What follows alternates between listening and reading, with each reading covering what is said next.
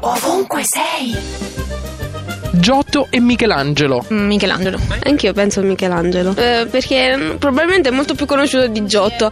Giotto. Perché è più mm, conosciuto, secondo me. Quando uno pensa all'Italia, magari pensa prima a Giotto e poi a Michelangelo, che è luogo di pellegrinaggio ad Assisi. E Secondo me Michelangelo, pure perché ha fatto tante opere che comunque portano un sacco di turismo, ci rappresentano, ci invidia tutto il mondo, quindi Io però direi Giotto perché da un punto di vista artistico ha aperto proprio ciò che è venuto poi con Michelangelo e tutto il resto. È Michelangelo, anche perché abbia- sta solo per pensare alla Cappella Sistina, che è qualcosa di magnifico, imponente. Michelangelo, è stata la mia tartaruga ninja preferita.